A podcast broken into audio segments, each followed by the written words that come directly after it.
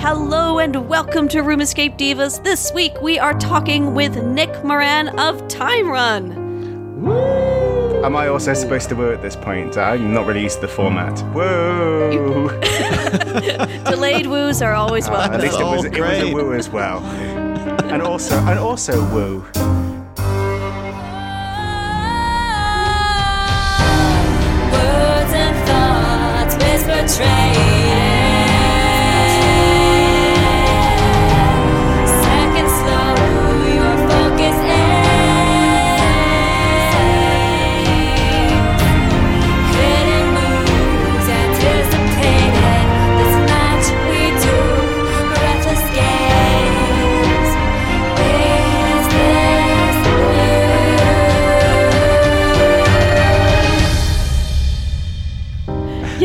Welcome, Nick. We're glad to have you on.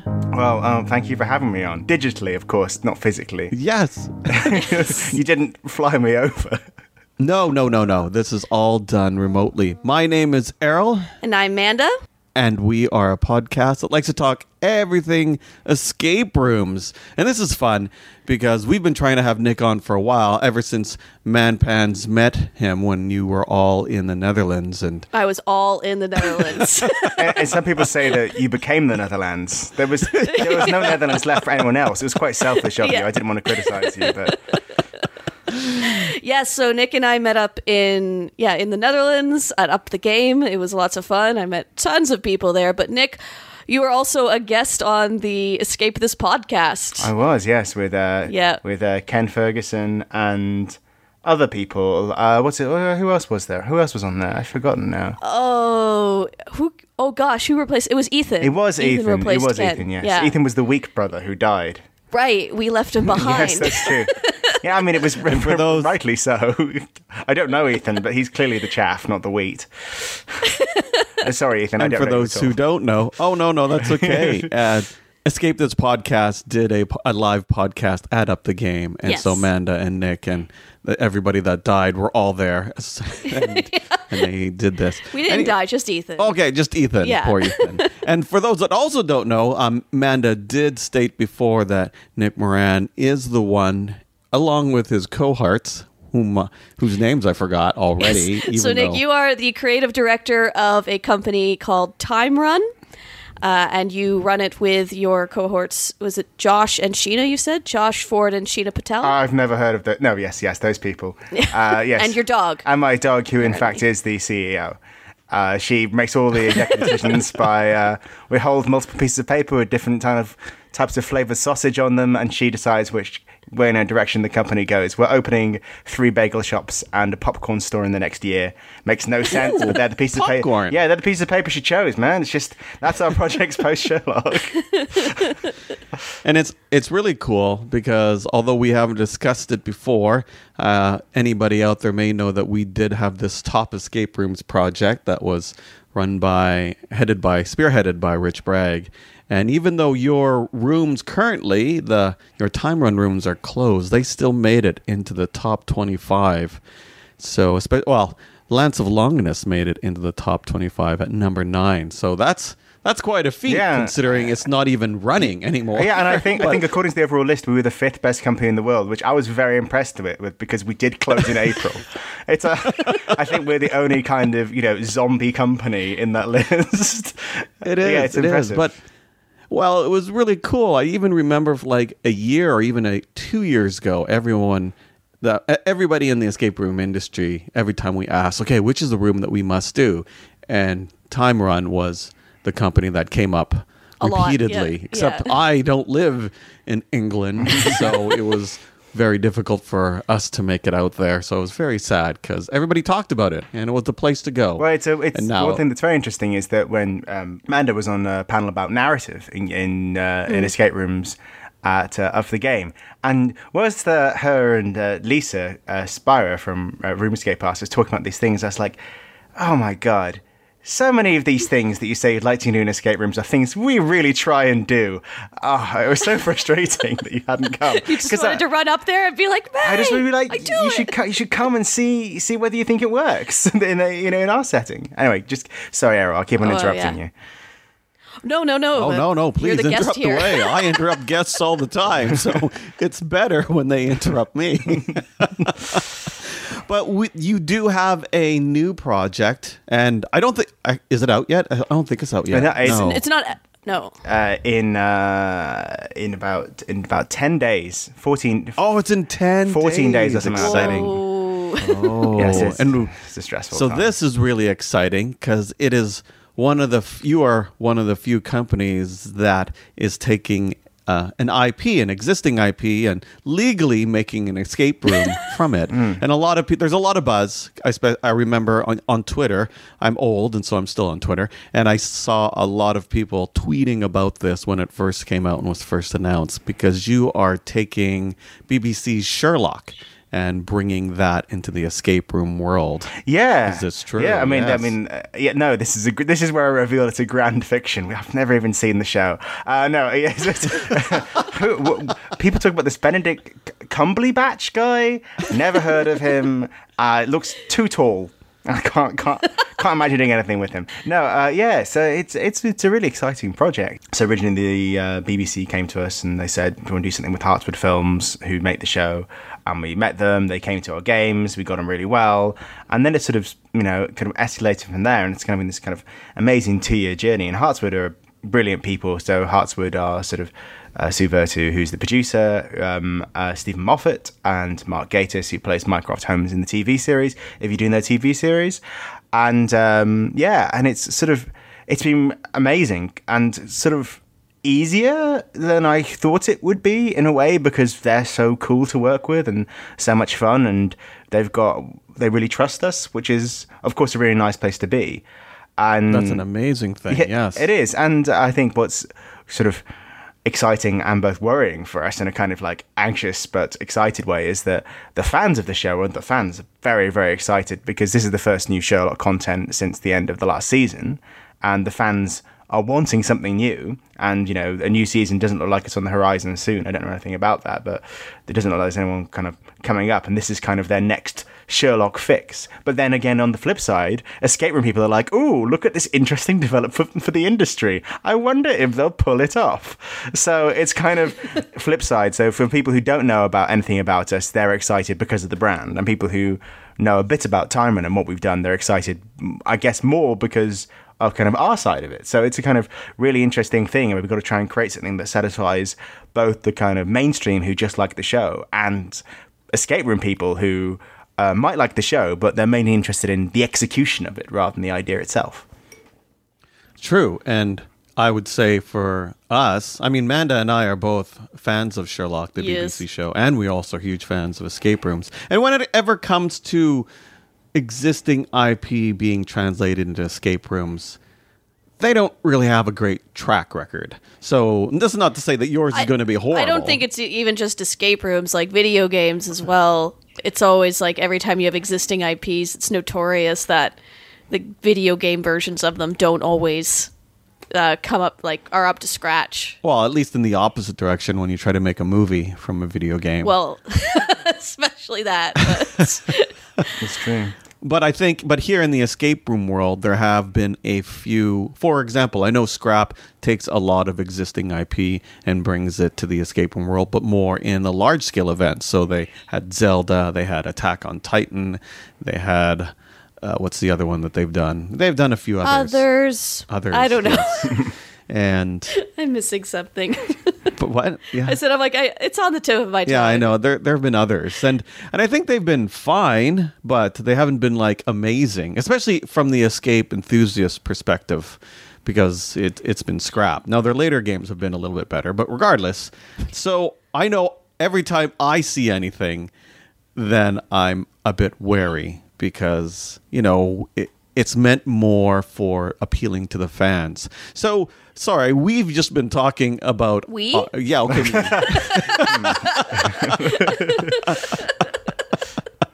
it's just been me. I've been talking about and being just like negative about this before. But however, I would say that this sounds like a very exciting thing because because Time Run does have a good does have a good reputation.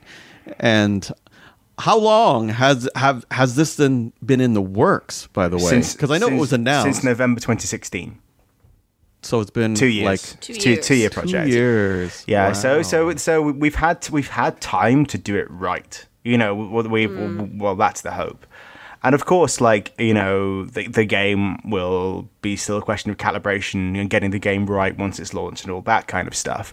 But hopefully, the rest of it, you know, the build, the environment, the sets, the details, the kind of the use of kind of the characters, um, we've got that right, definitely. From you know, even now, without even having because we're we're about to launch testing phase now, kind of testing and previews. We you know we're now trying to we kind of think we've got the part that will satisfy the fans right, kind of now, and our next few thing is to get the kind of game players right. I mean, time run games are very difficult. We always have made difficult games. Uh, that's just the kind of games that we want to make, and we make games that you know do have genuine failures and kind of successes and different types of endings in that way. So it's a kind of interesting one that we're trying to make something which both kind of does everything, and also I shies away from I think the kind of brand slap thing of like you know. I've got Assassin's Creed, and they say I've got to make a game before Christmas because I know that um, the Escape Hunt, um, like you know, the the who have Doctor Who. Um, you, you know about you know guys know about that, right? Uh, yes, I know that they did a Doctor Who one. How was that? Did you do No, it? no, I don't know. You uh, did they it. they did a sort of short preview at, um, Comic Con. I don't know much. I don't know much about it, um, but uh, that's launching sometime this year. They've got good game designers on it, so I can't. I, I suspect it will be pretty good. Yeah, I, I think because they're more of a licensing kind of thing, they have like I'm sure they have lots more stringent conditions about when they have to launch and etc. etc. Whereas ours kind of was more kind of partnership with the production company behind it. You know, the people who made the decisions were the people who created the show. You know, if if we say, um, "Can we do this? Is this acceptable in the world?" We just ask them, and they'll tell us. It's not like we have these kind of barriers of PR and marketing kind of separating us all off. So I think what's helped us is that kind of proximity and that closeness and that real kind of sense of partnership and camaraderie between us. So I think I think that's probably what's held back a lot of IP related companies before is that they don't get to deal with you know um, the, the the the creative team behind the Legend of Zelda. They just say they just get someone say here are the characters you can use. Do the best thing you can with it. They don't get to kind of carve out their you know really really experiment and push forward with it. Yes, and I usually find too when it's an existing IP, normally it is created to market uh, an existing IP, and so the the the marketing is more important than the game. So it doesn't matter if the game sucks, as long as the fact that all of a sudden we are launching this new thing and everybody needs to know about it. And so just here, make an escape room game. I actually don't really care what it's like as long as everybody knows it's out there because escape rooms are the next cool thing. So the fact that you worked like for 2 years close with the creators is is really exciting. Now I don't know how if you have like an NDA and there are all sorts of things you're not allowed to say. Can you please give us a walkthrough of the game? That would be I, great. I've been um, I I don't think I've signed it. I think I probably was supposed to have signed an NDA, but I don't think I don't think I did sign an Oh, NDA. you can say anything. I mean, I could say anything, but I won't because I would, I would hope you guys play it one day, and I don't want to spoil it for you. You know, one day. um, Is- As- okay, here's my first question. How long is it allowed to be out there in existence? uh, I mean, our our lease is I think three years. oh, okay, so we have Sweet. three years. Sweet. Our lease, Great. our on the venue, but I don't think there's a time limit on the game. I think it, I think it, if we all think it's a good idea and keep want to keep it going, I'm sure we can just carry on forever. Oh, awesome. So I am curious on the creative side of things. Like Time Run, for instance, you guys created your own world, your own games. What was the difference between working within that and then working within an already established world? Where uh, were you already a fan of Sherlock, or did you uh, have to brush up on it to learn all of the different plots and characters? Uh, so I'd seen I think two and a half series. I hadn't seen all of it. I wasn't entirely up to date, but I al- I liked the sh- I liked the show. You know, I did I did enjoy it, and I think I uh, I think I especially liked the kind of because Steven Moffat and Mark Gatiss are kind of comic like they're they're comic writers as well as kind of you know adventure writers, and I think what I really enjoyed was that how they utilized the kind of all the central characters of the show to kind of play off those two things to make it this kind of series of amazing set pieces with great jokes. You know, they kind of like really made it feel like you're the center of adventure. And I think what they did with the kind of form of television in the UK by sort of making a series like four 90 minute films. It was kind of just strange, actually, kind of quite unique in that way. And I really admired what they'd done. But I, it's never been something I'd really considered, you know, um, to be perfect for a live escape game until really the kind of opportunity came up. And I was like, of course it is. It makes loads of sense. You know, Sherlock Holmes is the quintessential detective. And what better one, the kind of the modern, exciting kind of action adventure Sherlock Holmes. And I think what's um, been interesting for us working um, within the constraints of an already established brand is that I think if it had been a, a different brand, it would have been much more difficult, as I, as I think I, as I touched on earlier. With this one, because we we could be like, we this is the kind of story we think would fit this type of game. We could just get a yes or no quite quickly. We're like, yeah, no. How about this? You know, our first big meeting was a massive multi-hour long brainstorm about we, you know, we came with like ideas for format and ideas for environments, and they were like, cool. Here are the kind of things that could fit that, and we were like, yeah, we, you know, that's that's a really good idea. And you know, they had loads of crazy ideas that kind of, you know, where where things from the show could take. But what's great is I think the the level of access that we have means that really we can fire any idea at them that we think would work and then they they can they can tell us yes or no or run with it and let's see where it goes. So i think the the, the there hasn't actually felt like there's been many constraints because it's always felt like a conversation if you get me. There's no person saying no shutting that down. There's only people saying how about this? I think the interesting thing when it comes to this particular game, because if you, because there are a lot of Sherlock games out there, not BBC Sherlock, but Sherlock Holmes as Arthur Conan Doyle's Sherlock, and there's a number of rooms out there, and obviously the players, there's it can be anywhere between what four to ten of them, depending on where you are, but you don't play Sherlock. You usually play ancillary characters. Ah, I can't pronounce correctly. You play uh, other characters that either interact with Sherlock or are are just following him on a case because you're rabid fans. I'm not too sure. So I always find that a little bit. I- wonder what kind of challenges does that bring. Uh, But I also understand that you can't say too much about it. You know, like how do you get the the quintessential Sherlock scan from a phone in there? I don't know. That'd be really cool, but I don't think you can have the players get that. Well, you, you're not actually playing as Sherlock, as Benedict Cumberbatch in this particular thing. You are. Um, I'm trying to think exactly what we've said so far, so it's not going to spoil it. So, if you watch the trailer, um, which has um, which the one with uh, Mycroft Holmes in it, he says there have been sort of series of alarming incidents across London, and Sherlock is missing in Sweden, I think, is the current thoughts, perhaps. Uh, and uh, we need bodies, members of the network, people to join the network of kind of agents to kind of bolster it and to solve various cases, you know, mysteries, etc. He says it a lot more eloquently than I just did then, but um, that, that but the idea is that there's sort of a vacuum in British intelligence, and you as players are stepping into it. So you're kind of stepping into the vacuum left by Sherlock, but obviously you can't be as clever as him. But there's an interesting structure there because in this world, everything has got you know the standard puzzle methodology is you desire obstacle solution. You identify a puzzle, an obstacle occurs, which is the gameplay part of it, and a solution then presents itself when the obstacle is overcome and the puzzle is done. But when there's uh, a kind of a Sherlock element, Sherlock operates in kind of a much different way to a standard puzzle where he observes and then he deduces and then he solves. So they're kind of a different three stage process. And how do you kind of amalgamate the two? So players have to go through a standard puzzle solving process, but Sherlock could have stepped in and just deduced it at any time. So these, because that's how the world has to operate. Again, you know, there's mechanics to the universe already. So these are the kind of interesting conundrums that present itself when kind of designing games in this world, because you've got to make things that make sense to all the characters, not just the players themselves. Mm-hmm. And I'm hoping that eventually Mycroft or Sherlock will just belittle us because we're idiots. I'm sure there'll be some They, belittling. they have to, right? Because I mean, if there's not, I mean, I, I mean, I'm, it is not a spoiler to say there is significant belittling. I mean, there has to be. I mean, anybody who knows the series knows that it'll happen at some uh, point. I, I, yeah, to yeah, there is. And I think no matter how well you do, I'm sure there is belittling.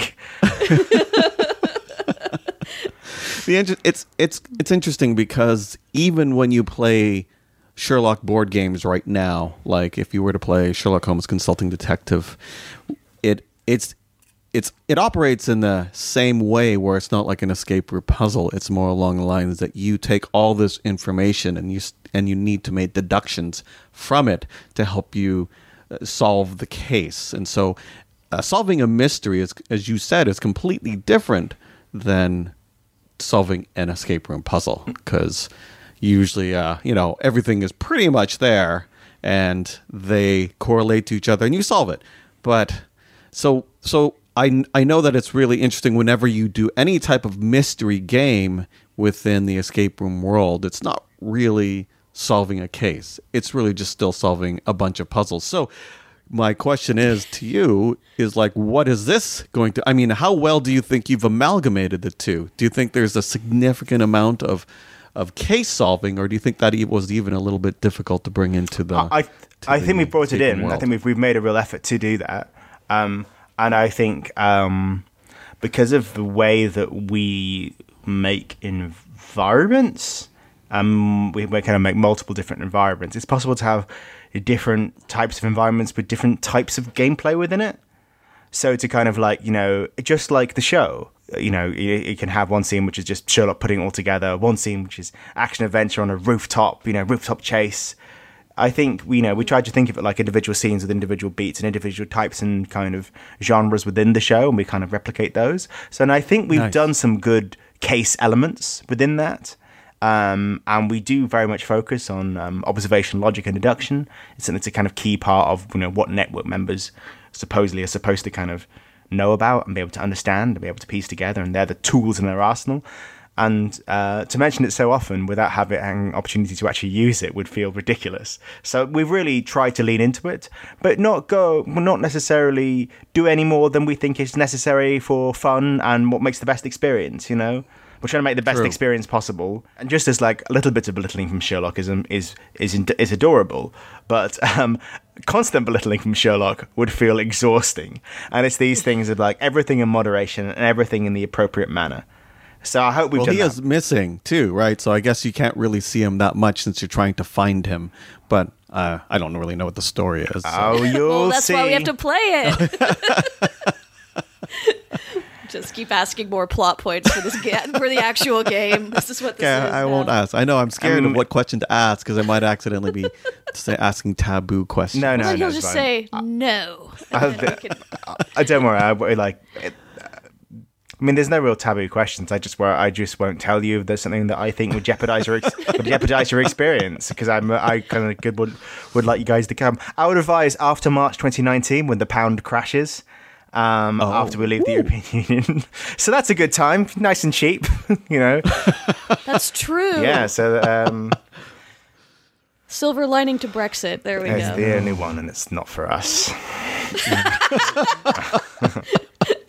I'm from Canada. Our dollar's not good anywhere, so Also, what was very prominent in the show is using cell phones. So I wonder if there's going to be the use of cell phones within this game. just keep asking for more details. I, actually, actually, actually, I could just tell you that. There's no, no, no, Errol. People aren't going to use their phones in the game. They'll just. Well, no, no, no.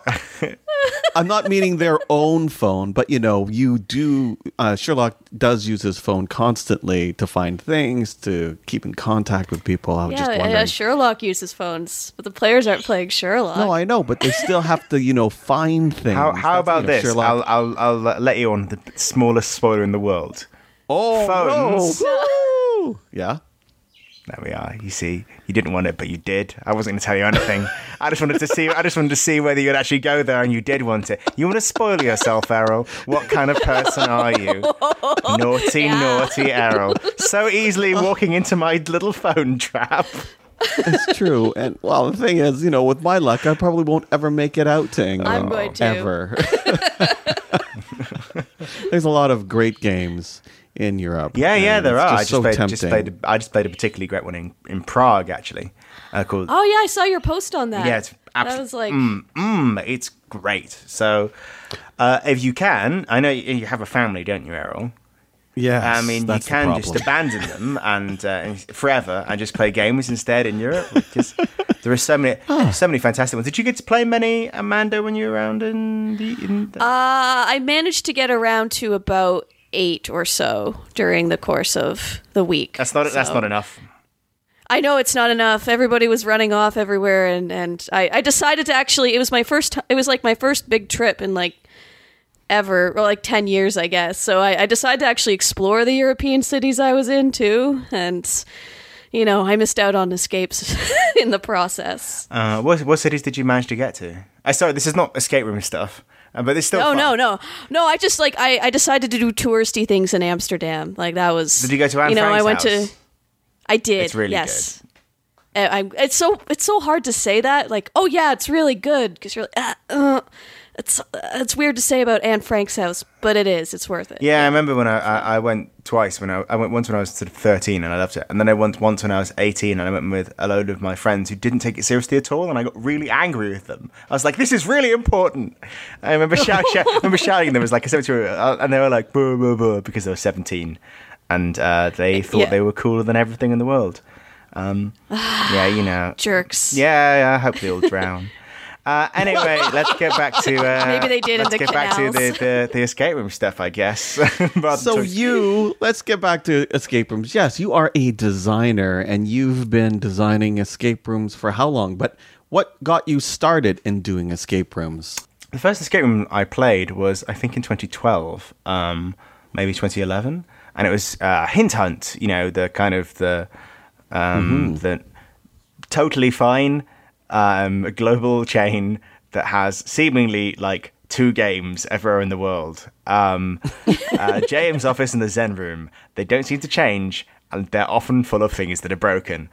This t- uh, this particular experience I thought was amazing the first time I played it, and uh, it'd been kind of in the back of my mind since then. To, to I'd love to do something like that, you know, love to. And we, um, as a company, we did a lot of kind of um, like gamified immersive theatre. We weren't very good; it was terrible stuff. Just it was it was totally totally rubbish and uh, so bad that we did one thing we did. Someone said you've ruined my life, and I was like that. I was like I, I kind of felt a bit proud. And we did one once where we did like a, which was actually pretty good. It was about to, and. Uh, it was kind of and the thing we did a lot was about time travel because we were like we loved the idea of kind of creating other worlds and other times and you really step into this thing. And what happened is that we got the opportunity you know we met some people who also wanted to do an escape room and they were like we want to put some money behind it. And we were like well we've always needed time travel. How about a time travel escape room? And this is kind of what we want to do. And they were like cool let's do it. And that's just kind of how it just evolved from there. It was nice to stop doing things which you know made people really upset so i So what? So what? So what? You have a theater theater background. This is right. Yeah, I do. Yeah, well, I went to I did a master's in uh, uh, narratology and uh, script structure um, at uh, Central School of Speech and Drama in London. So I kind of it's a theatre background, but it's more like from a kind of um, writing and kind of story and narrative construction point of view more than anything. and you tried to gamify immersive theater, as you said. So, getting back to Manpan's question, what did you do that changed? Oh yeah. So what? Yeah, I was just more curious. Like what? So you did terrible gamified immersive theater, uh, and then suddenly you make one of the most popular, best escape rooms ever. So what? What did? How? What lessons did you learn in between that time, or what changed for you guys to kind of, um, you know, bridge that gap? Well, I think it's more it's more like you you you know uh, what's the what's the um there's a there's an adage about it takes a lot a certain amount of hours to be good at anything. And Oh, and, yes. and like we we we were we we made a lot of things that were good and were bad and some things which are really quite bad. Um, but we'd learned so much from it. And then when this experience came, we were like, "Oh, great! We know what we know what to do." You know, it wasn't like we came. Although Time Run was new, it felt like we already learned so much. You know, before that, it was like we'd had opportunities making really bad time runs that ruined people's life for a while. um, and also, we, we're like we're, we're totally we are like totally willing to to. We're totally willing to fail. fail. Yeah, we're totally as, Yeah. a, as a company. We're totally willing to fail. We're totally willing to try stuff, and I think that So, you're like the Groundhog Day of escape rooms. yeah, like ob- yeah. I mean, I have, I mean, Groundhog Dog is a great film. So I'll both, I'll kind of, uh, what I'll do is I'll take that as kind of a meta compliment and also a compliment at the same time. Uh, it's true. It is. Um, yes, but it is, uh, and I think that uh, we proved that with our second game, the Celestial Chain, which is which is quite controversial in some way. Um, some people some people really have very polarizing games. Some people really love it, like uh, Ken Ferguson prefers it to Lance Longinus, our first game, and uh, Chris Latner of the Room Berlin thinks it's you know loves it, thinks it's you know one of his favorite games, etc. etc. But some people really didn't like it because it was a massive deviation format from the standard escape room. But we we realized that we had a game that people really liked, and we're like, look, we can afford to try something different because people have got to in order to kind of push things on. And the Celestial Chain format is still kind of a real kind of interesting thing, a kind of interesting curio in escape rooms. No one else, no one else in the escape room industry really tries to do that much with the format. They kind of mostly it is still roughly speaking the same rules, you know, standard linear kind of linear objective, six, you know, a certain amount of time slot, binary one loss. That's it. You know, there's there's very little that people try within that, and we really want to have a go at it. And I think that's because of our past of succeeding and failing other stuff. And I think that's what's been fun about Sherlock is we're totally willing to try things new with it, even though it's you know what we really should do if we're being really sensible is just make a really standard escape room with this exciting brand. But we're like, no, we still got to try things new and learn stuff from it because otherwise, what's the point? And I think that's that's the kind of the journey we've been on. Is we're just like we always want to try things new, never stay, never never be conservative. I know it's it's a tough line to toe for some owners. Like, you know, in the end, there's still a business, and, and it's tough to say because I I agree with you. Yes, innovation is absolutely necessary in this industry, but. I, I think some owners are scared about the fact that yes, it could lose them business and it could lose them their money in the process. Yeah, it could. I mean, yeah, I- I, I just it's like yeah, it's, I guess it's just about pushing through that fear and trying it anyway. But I mean, if the the the big corporations, the big companies, the companies that succeed are always trying to innovate anyway, you know. Um, and there is a lot of innovation happening in the industry, but it's mostly in terms of, you know, inward looking, making the sets better, making the technology better, etc., Yes. etc. It's not looking I agree. outwardly at the structure of the experience as a whole and saying, what is this format? What is an escape game? And how can we make something? We, and also, it's possible to innovate and make more money. It's possible to just make something that is like better a form. There is a, there, there there must be a better format than the standard escape room out there, but we're all stuck on this one. I think it's exciting now because we are starting to see that. We are starting we you are correct. People are still in the how can I make the sets better? How can I make the uh, the props better? How can I automate it so I don't have to pay GMs? Th- those are still quite up there in regards to, you know, people being focused and priorities. But many rooms now are trying to play with the structure and play with the game itself. I, I have made the statement before about Toronto where we we don't I would say that we don't exactly have the best games in Ontario or in Canada. Uh, I'm not comparing it to the world because we don't have the best games in the world. But, nope, nope. but in Canada. But we do have a bunch of companies that are always willing to try different and new things. And that's what's made it exciting for us here in Toronto as well. So, and I have appreciated, even if it fails, I have appreciated the fact that people are trying to expand the genre of escape room. I, I well, we, we, we've got to like it's it's still. But I mean, also at the same time, no one really has to. It's still a really young industry. There's still loads Yes. to be done within that. I think that uh, I just I just I'm impatient. I'm impatient to see what's next. you know, Me too. like maybe if the enthusiast community grows more, maybe if people become more crazy about escape rooms, companies will have to innovate more because they'll have to think of new ways to bring audiences in. But I, I do I do think we're in kind of yeah. interestingly in, in kind of second wave enthusiasts now. I think that you got you know kind of people like uh, you and kind of Ken Ferguson. Um, uh, Toby, um, kind of uh, Rich Bragg, all these things, people kind of first wave enthusiasts, people who kind of seek out cool things to do in kind of games, are interested from the kind of as a fun, exciting thing to do, who look to do new things. I think we're in the second wave where it's coming closer to hitting hitting kind of the mainstream now and I'm kind of interested to see. I, I kind of been quietly watching it on the enthusiast group, especially in the UK ones, that you're getting people who are kind of who've only done three or four games saying, saying I love escape rooms. I'm an escape room enthusiast now because you know they're you know that's they don't have that kind of high kind of gateway threshold for what they think an immersion in a hobby should be, which kind of people like us more do. You know, I, for example, I would, I've only, I've played a hundred and a hundred and something games, and I'm like, I wouldn't consider myself an enthusiast. I'm like, I haven't played nearly enough games. Yeah, I must be in the point zero zero one. yeah, but you hang out you hang out with like Sarah and stuff, so that's like impossible to compare to. that's that's true. I mean, you've not met. Have you spoken to Sarah Errol on on this podcast? We have interviewed them because when they reached their 1000th game, then we had them on. Of course, they were at a 120 1020 at that point in time. But yeah. Right, of course. You left them alone for a few hours. I mean, Yeah. I mean, that was foolish of you.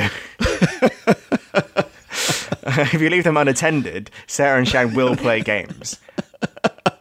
They'll spit out another 20 in a couple of hours, you're right. So it, it but it was fun and we had a great talk with them cuz and and uh, more information about the about the industry in the UK cuz it sounds like it's quite vibrant and there's all sorts of fun things happening like with Eric and with I mean, Eric. Eric is an amazing conference because I went to Prague with um, Chris from the room. Who have you had on this podcast? Now that would be fun.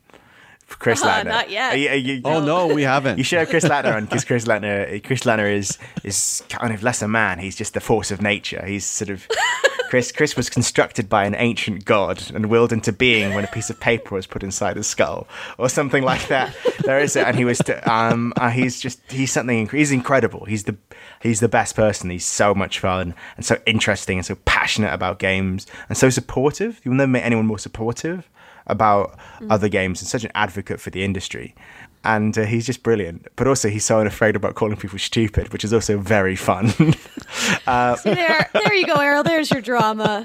Chris Latner in a room. Well, I know because you know we're also North American, so I don't know how you you would feel about us, especially since I'm also j- very vocal. You know, so I've only had actually one argument with Chris Latner on the Facebook enthusiast group. That was that was but he doesn't. but He doesn't remember. He won't remember it. He doesn't. It doesn't matter to him. He's just. Oh yeah, no, I'm I'm pretty sure I'm like low on the radar for him, so he wouldn't know who I was, but that's fine. the interesting too, talking about escape room enthusiasts. One thing I wanted, I was hoping for, was for enthusiasts to start creating their own their own games as well. When we started doing our events, my hope was that other people would try to do events to try to expand the industry, but nobody did. That was very sad. Well, why do you think that? Why do you think that's happening? But, oh, I think because it's hard for one thing. I would argue that maybe. So that's not true. Some people have. Yeah, I would argue that. So, that's- for example, the Puzzling Madness was really cool. Did we have them on? We had them on, right? We have not had them on oh, yet. we haven't had them on. Anyway, No.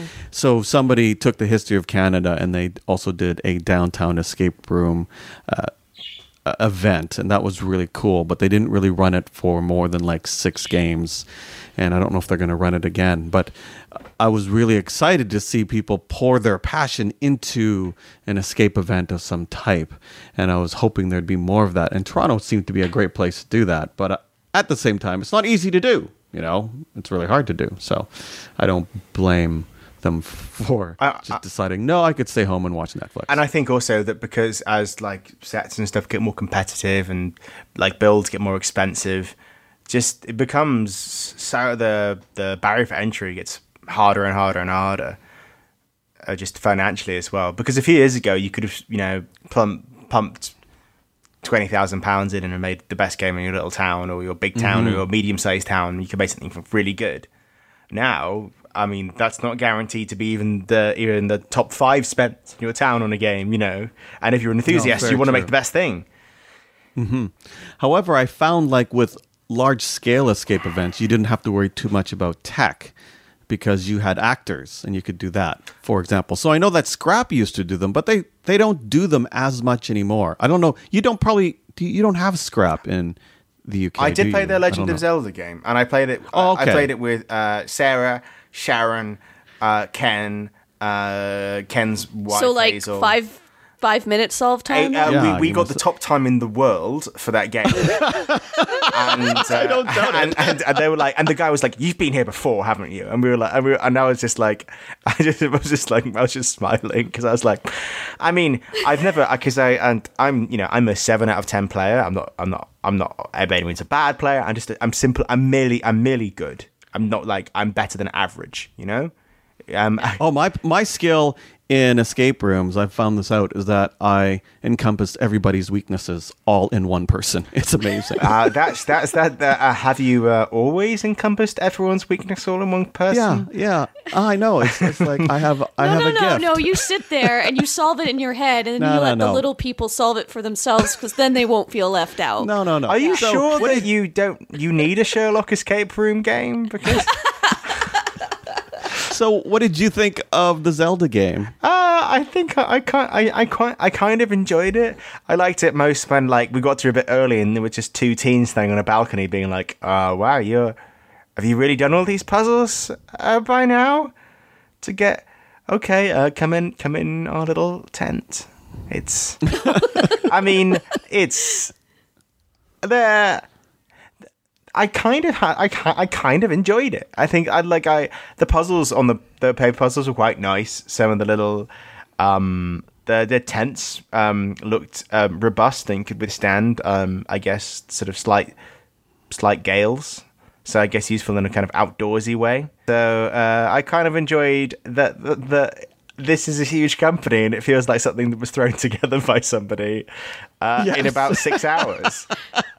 It's okay. We we feel that way about scrap events. I, tell- I, The, the large general. scale one. But I, but I didn't I didn't hate it. I actually ra- I, No, no, I rather no. enjoyed it. I thought it was very well structured and well paced. I just thought it was. I'm kind of amazed.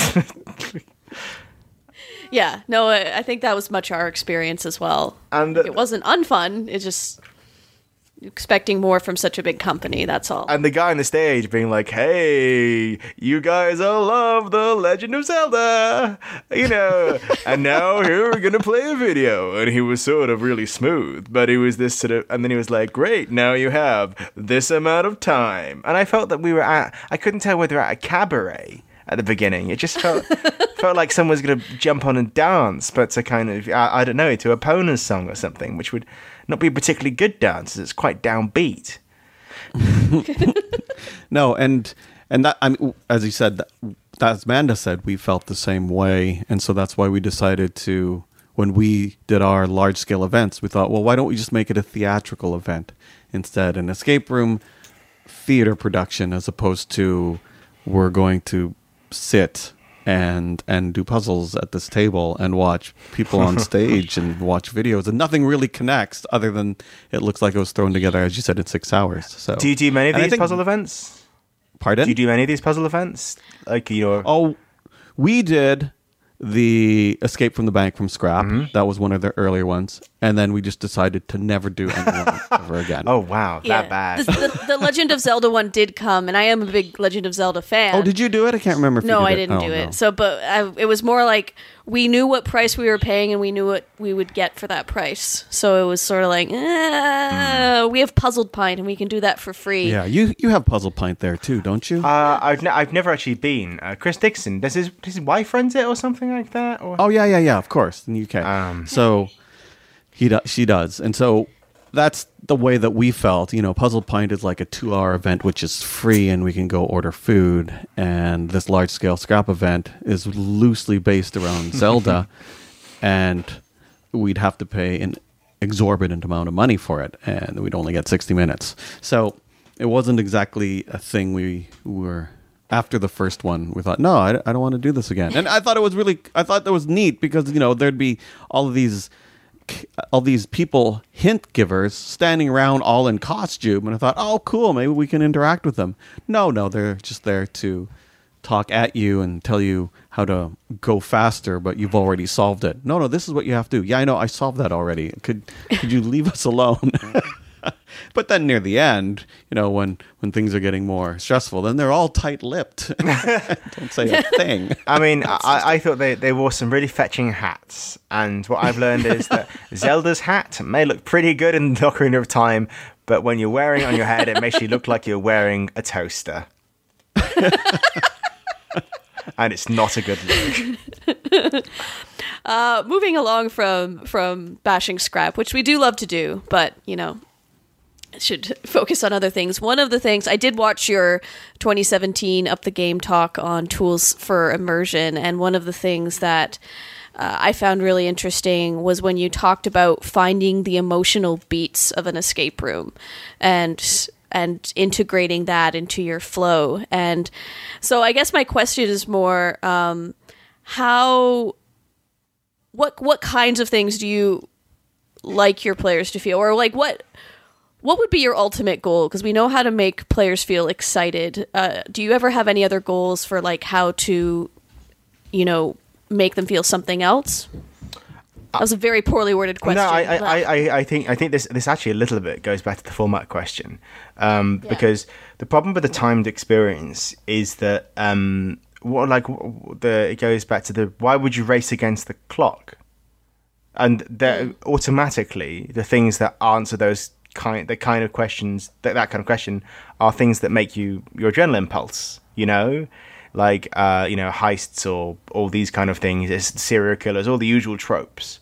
And I think ultimately that currently there's the reason why there's a bias towards games that have emotional beats, which are largely kind of action adventure style ones, is because the format encourages that. And it's the you know imagine saying you have 60 minutes to feel sad about your divorce.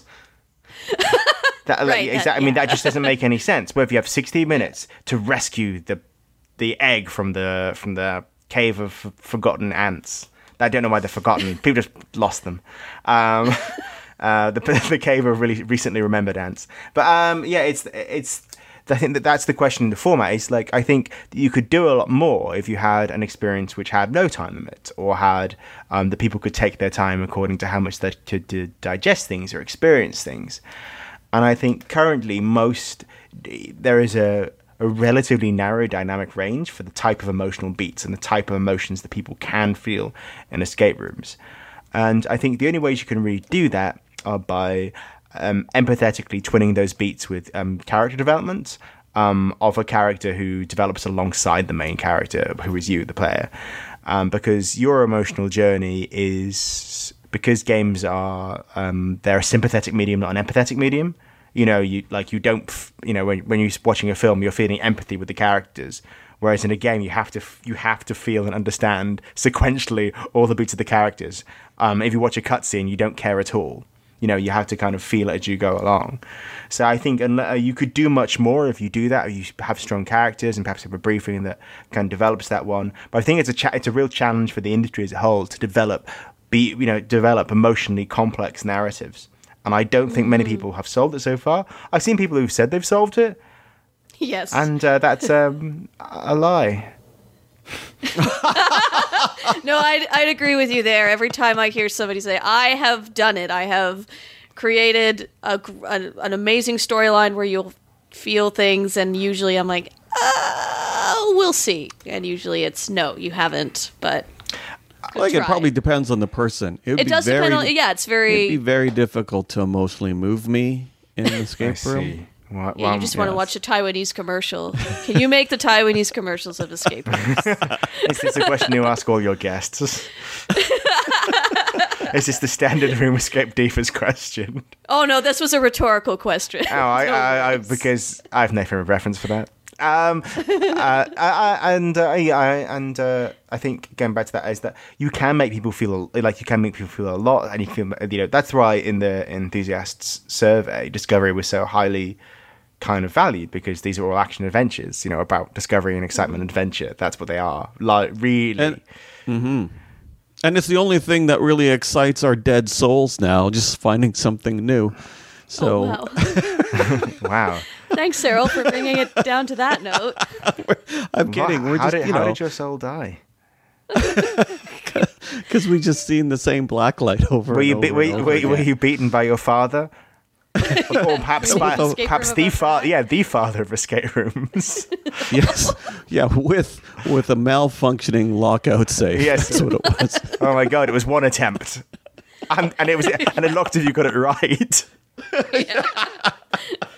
Do you find that people are are more wait, like when you're designing these like experiences and everything? And it is true, like it is like a rising and falling of tension, basically. And do you find that being a designer and everything, it's it's we're all pretty predictable people. Like for the most part, do people go along with that, or or is it are there outliers where people just totally go off on their own track and and completely go out of it? But isn't that the isn't that the challenge? Because the point is that Yeah. you've got to make an adventure or an experience that everyone understands and feels the beats, even if they don't, Right.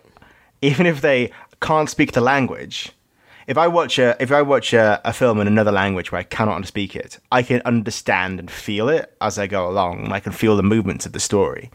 And your world and your lighting and your sounds and your door opening and the way that you know everything works should give you those feelings and make you understand. Oh, at this point, I'm supposed to be feeling this as it goes along. So I think it's up to you to kind of telegraph how people should be feeling all the time.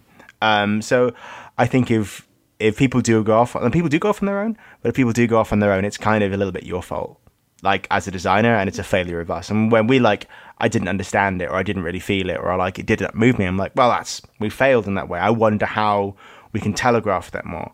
For example, in Lance of Longinus, our first game, there was a there was a kind of reveal at the at the end at the end of one of the spaces of like which pushed you into the second space. And we realized that in all that we we made it quite a quite a cle- cleverly worded piece of thing that was quite nice, quite a nice piece of language and sounded really good. And I was like, it's better if it's if it's said plainly because the because the emotional impact of the next beat is better. So it's that kind of thing of like being honest with yourself, killing your darlings, all the kind of usual things of just like being brutally honest about what the player experiences. I think it's a it's, it's an interesting industry, industry challenge on the whole. I think I waffled. Yeah, no, no, I I agree with that. You agree with him waffling? Yeah, oh, Nice thanks. Yeah. Thanks. thanks. Uh, thanks for making me feel welcome. No, you guys are both trolls. I don't know. She was so mean to me up the game, Errol. I just need. That's why I'm here. I'm here to just report her for abuse. You don't know what the kind of thing she said to me. This small, Oh. kindly, I can- diminutive can- Canadian. No, she's a bully. That's what she is.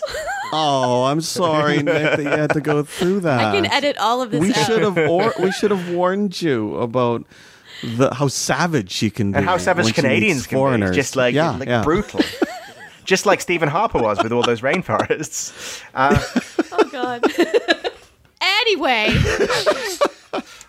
no, that's no. I do. I do agree with you about uh, that. It is a challenge right now. Is is will the medium kind of go that way? Because you're right. That time constraint does, you know, limit. Right now, it limits as to what kind of experiences people can have. Because you do always have to have an excuse as to why people need to get out of a space in 60 minutes.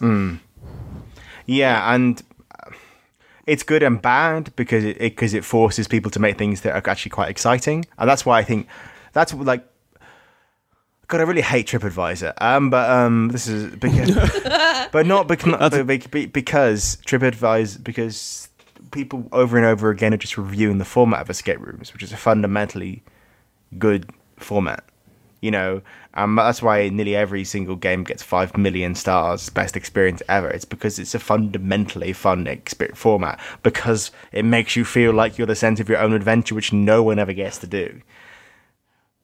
But there must be another way to do something which is more. Doesn't have to be deeper. Deeper isn't better. You know, like a like a, a pretty Yeah. like a a teen romance because it's about emotions isn't better than Indiana Jones and the Last Crusade, the best action adventure film ever made. Um, so it's it's it's not like it, eh, but there must be an op- there, I, I there must be a way to do something more interesting um, with the format or to do something which is unusual with the format. But I don't have the answer, and I'm looking forward to someone who does. But I think the answer is involves a lot of money Yeah. and um, a long recoupment on investment. Yeah. I think, well, a lot of video games now are doing a good job of having the player connect with uh, an NPC. You know, even way back when you go back to Planetfall, you know, that's which is an old text game. There, there, there have been many areas where people have connected, and that's where those emotional beats come from when when you're able to establish that connection and i think as you said in 60 minutes that hard but if they can if they can do it or if you can do a longer one somehow build that connection then then it's doable whether or not but it's not that that's easy to do or anything like that it's just when you have puzzles to solve. Like I don't actually get scared in a scary escape room. I get scared in haunted houses. Like I get scared all the time. Uh, they they frighten me, but my my brain can only handle one emotion at a time. What emotion are you feeling you. now? Is it what what emotion I'm feeling right yeah, now? yeah, yeah, I just want to know. Just if you're feeling one, only one emotion at a time. Hunger. Hunger. Okay, I respect that. It is. What, what time is it over there? It's five o'clock. Oh, 5 ah, p.m. dinner usually time I'm soon. either so it's either happy, tired, or hungry. Those are usually. Yeah, usually but that's my. you. You've already like I don't know. You have a weird amount of serotonin or something. Yeah, no, no, no, no. But I meant, oh, yeah, that was that was just me. But I think Yeah. when it comes to I, on the other hand, feel I still feel scared in a in a scary yes, escape yes, room. yes, in a scary escape room. But I think, but because of that time limit, because there are puzzles, you know, Yes. I think somebody once even said a, a good trick of not feeling super sad if you're at a funeral and you have to make a speech is do simple math in your head. So, you know, do one plus one. Try to like try to engage the left side of your brain. Or is it the right side? Oh, now I'm all confused. Left. So that you can so that you can be a bit more you know, shut down those emotions there. So that's what I should be doing is shutting. Well, I, I don't know if it's true or not, but you know, maybe it works for me No, it's because probably true. It's probably very true. Now I I've, I've just- completely lost the point I was trying to say. oh, trying to trying to emotionally engage players, and, and Mm. you're right. I think it's really hard to do, and I I haven't really been emotionally engaged uh, with another character within an escape room yet, but Mm-hmm. I'm I'm hoping to. That'd be kind of cool. I I don't know if a 60 minute limit will allow for that. I don't know. What do you think? Uh, I think that uh, I think that it is possible because I've played I've played video games. But you don't have a 60 limit minute limit, do you? Okay. Hold on, sir. Uh, but I've played video games in which, in the first five minutes, I'm engaged with a character, or I've played, or I've. Movies are a whole different medium altogether, right? Yeah. But I, you know, there are movies in which, within five minutes, you know somebody's life story. Like, obviously, Up is the example that I'm going to use. Like Pi- Pixar's Up. But for Up or for Last of Us, which you really get engaged in the first five minutes, Yeah. in all of these aspects, you don't have a time limit, It's true. right? And so Yeah. that's that's the biggest problem is because you have that time that you you have to focus on what am I going to do? Be emotionally engaged or solve this puzzle next. We can't even listen to the intro video. No, you can't listen to the no, intro no, video. no, no, no. The whole team can't listen to the intro video. Like when we did that last escape room, it wasn't me that was solving everything. Oh no, it was Mike. Mike's like crashing around the room. I'm trying. You keep blaming me for not listening to the intro No, video. Mike's- I'm not. Mike's pretty I'm not even solving anything. no, I'm you're not doing anything. You're just like finding the couch to sit on. Yes, I am. Mike's like crashing around the room, yelling instructions about what he's found, and I'm trying to listen to the video. And Yes. then Ruby tells Mike to shut up because we're trying to listen. And So, so Yeah. that 60 minute time limit is is detrimental to being emotionally engaged. yeah, it's it's hard. It's hard. Yeah, very Strange very hard. bird.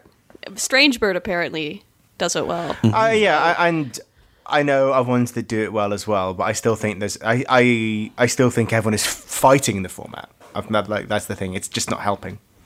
I think uh, one thing we wanted to do in our last game, we just made it three hours. Now there wasn't any emotional connection that was to be made with anybody, so that wasn't the main reason. We just made It, it. it did let them know the world more. It, did let them, know the World War, and I just Yeah. wanted everybody to win. So that was actually a game we wanted everybody to win, only because we had three acts, and so we thought, hey, let's just let's just make it a three-hour event. So maybe if you were to expand the time, so people didn't feel Yeah, rushed. but we make unsustainable models. Remember? I know. I'm not talking about you know making money. I mean, talking about trying to engage emotionally. Ah, You know, like like community theater. They don't make any money. well, yeah, that's like another thing. okay, we've tangented a lot.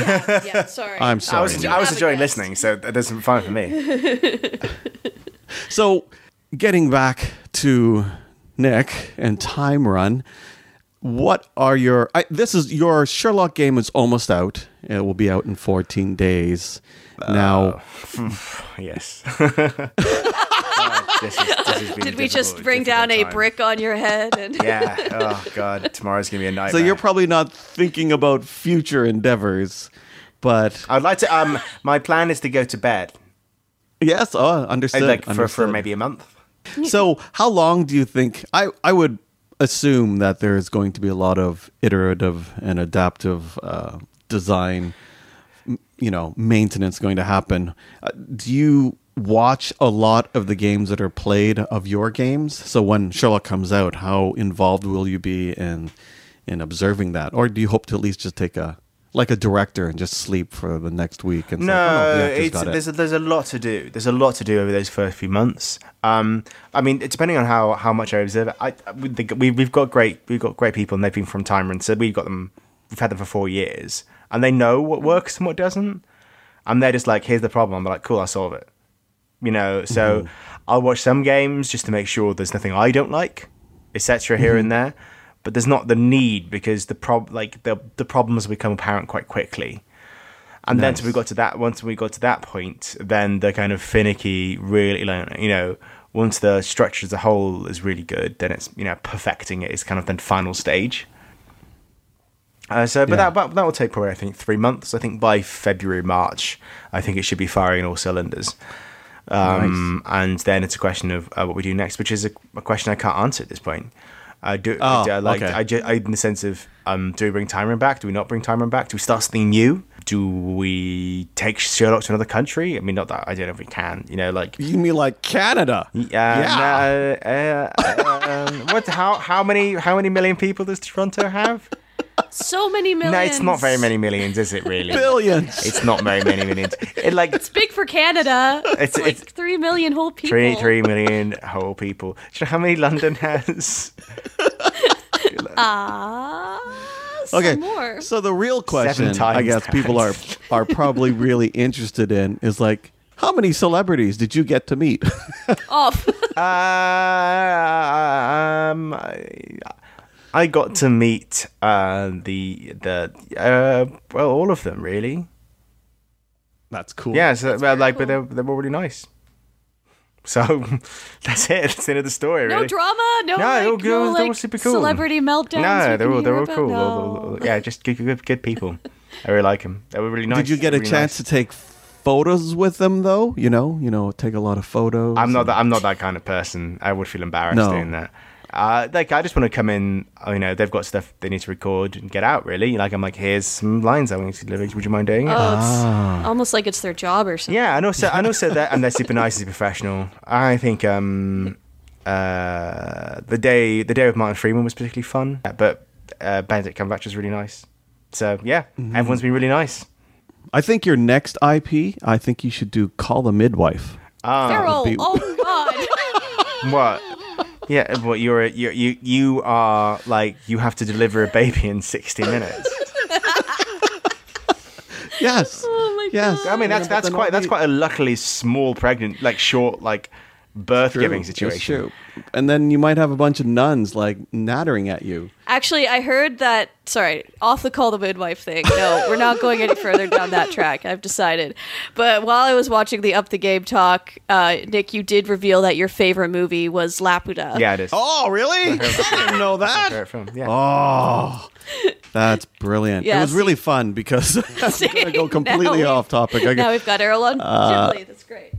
That's my, that's I my got a film. chance to see. I got a chance to see Laputa on the big screen because I've I've only ever seen it on a TV before. But they are Toronto was showing a Ghibli showcase, and Guillermo del Toro w- did a 20 minute talk before that because he's a huge Miyazaki fan. He just he like loves Miyazaki, and it's weird seeing a celebrity just like fanboy over another celebrity. But it was really fun to watch, and it was just before the Castle in the Sky movie, and it was it was brilliant. It was I loved seeing it on the big screen. I love Laputa. So you well. and Errol can create a Laputa escape room. I would love to. I mean, I mean, uh, the idea of kind of recreating forgotten ancient worlds, or kind of, you know, kind of, is is kind of that's the thing. That's the thing I really like to do. It'd be really fun, like making something where you can kind of really explore and stuff like that.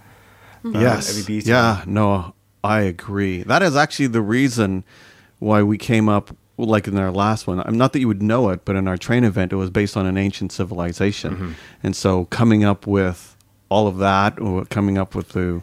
I came up with a number system and different things like that. Is just is just a lot of fun to explore that ancient civilization thing, and and I uh, getting back to being wary. You know, some people would say, "Wouldn't you like to see somebody do a, a Laputa uh, Castle in the Sky escape room?" We're going, "Well, yes, if it was done properly, but I doubt it would be done properly because it was such a." In that short amount of time, you saw such a rich world. Now, I think Nick could do it. You would probably do it if you loved the movie. Oh, I love the Then movie. you probably would not. You would pull out all stops to make it brilliant. Where you know, I can imagine. Well, I would like that, but I, I, to be honest, I don't know after this if I would like to do an IP based thing again. But um, yeah, I like not, not in a bad way. It's just it's it's it's just I've maybe again at some point, but I don't necessarily want to do that next. Um, yes, but, it, but if the right thing came along and it was really cool, um, then be great. You know, imagine making something with Ken Levine and being like a doing a Bioshock or something or something like that. That's what I'd do. now that is Oh something my I'd be really yes. excited to do. Or Yeah. you know, um, but for the moment, I guess we'll see what's next. Really, for Time Run, who knows? That's fun. Well, in the meantime, we are really looking forward to, to Sherlock coming out and to seeing what Time Run has done with it. We need a title for this episode. You know, like Nick reveals all the spoilers in Sherlock. Time Run Sherlock. Just call it. Just call it. Ti like yeah, Sherlock walkthrough, and Then we'll get all sorts of hits on this on this podcast. yeah, yeah, no. Anyway, uh, yeah, we are kind of coming up against time here, so we're. I gotta go. yeah, Oh. you. Yeah. Sorry, I have to pick up my daughter from a, wrap sk- up, from you know, gymnastics. then I mentioned Laputa. Yeah, why did you do that? All right. Well, thanks so much for having me, guys. yes, thank you so much. So once again, that is Nick Morand of Time Run, and you can check out uh, where can they go to find out more about the Sherlock game or more about Time Run. Uh, I mean, just just find out more about Sherlock. I mean, Tyron is sleeping, so unless you want to watch somebody who's sleeping, pervert, um, I would just go. That's to, Amanda. I would just go. just- you pegged her correctly. Uh, well, you know, you the things she did in the Netherlands would just shock you, Errol. I'm not going to say. I'm not going to say horrifying because I'm not. I just wouldn't say that. I wouldn't make such a true accusation against such an innocent person. Making seemingly, me way more exciting than I actually am. Yeah. I, I mean, anyway. Um. So uh, go to thegameisnow.com. thegameisnow.com. yes. Tappity tap tap So tap. once again- tap tap tap. Yeah, that's where like as Errol checks it out. Anyway, yes, thank you so much, and we'll hope to hear from you again sometime. In the meantime, get some sleep soon, hopefully, and uh, good luck with Sherlock. Thanks very much. Bye bye. Okay. Thanks, Nick. Bye. All right, should I talk us out? Yes, you can talk us out. All right. Room Escape Divas is brought to you by Inverse Genius. You can go to inversegenius.com to find other fun podcasts just like this one. You can also email us at roomescapedivas at gmail.com. We love getting questions, or if you how are using. nasty you were in the Netherlands. Or where, if you need to know where I was in the Netherlands, I was in the Netherlands exploring. Anyway, uh, Exploring. Twitter, hashtag RE Divas. Errol's a fuckhead. Okay.